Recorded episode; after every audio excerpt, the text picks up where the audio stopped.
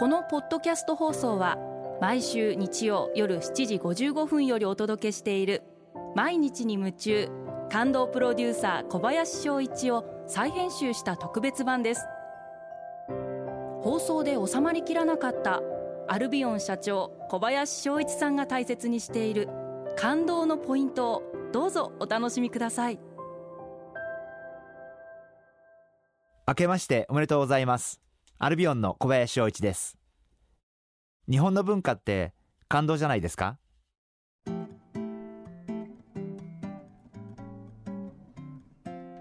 新年を迎えました。皆様どのようにお過ごしでしょうか？お正月は私は一番の楽しみはおせち料理が大好きなんです。お豆だったりたつくりだったりかんばぼこだったり数の子だったり、えー、そういうおせちに入っている食材が私は大好きででしかもこのおせちってやっぱり日本の大切な文化じゃないかなというふうに思ってましてそれぞれの食材に意味があって言われがあって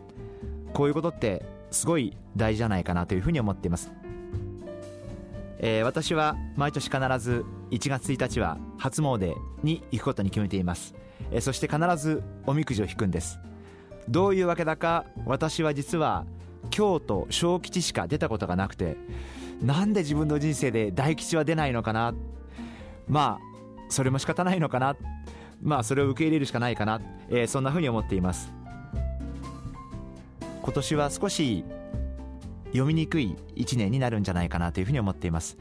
えー、まずオランダで選挙があって、えそしてフランスの大統領選挙、えそしてその後ドイツの選挙もあります。昨年はトランプさんが大統領になったりあるいはイギリスの EU 離脱があったりっていう、まあ、いろんなことがあった1年だったんですが、えー、今年もすごくいろんなことが起こる1年になりそうだな。何が起こるかわからない時代。もうそういう時代なんだと思って生きていった方がいいんじゃないかな、えー、そんなふうに考えています。これは起こらないとかああならないとかって決めつけは逆に一番危険なんじゃないかな。どんなことが起こっても対応できるようにしていきたいな、えー、そんなふうに考えています。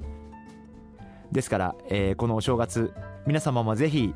えー、新たな気分で、えー、新たな気持ちで、えー、そしてまた何が来ても対応できるような心構えで良い一年をお過ごしください。そして皆様と一緒に頑張っていきたいと思います。毎日に夢中。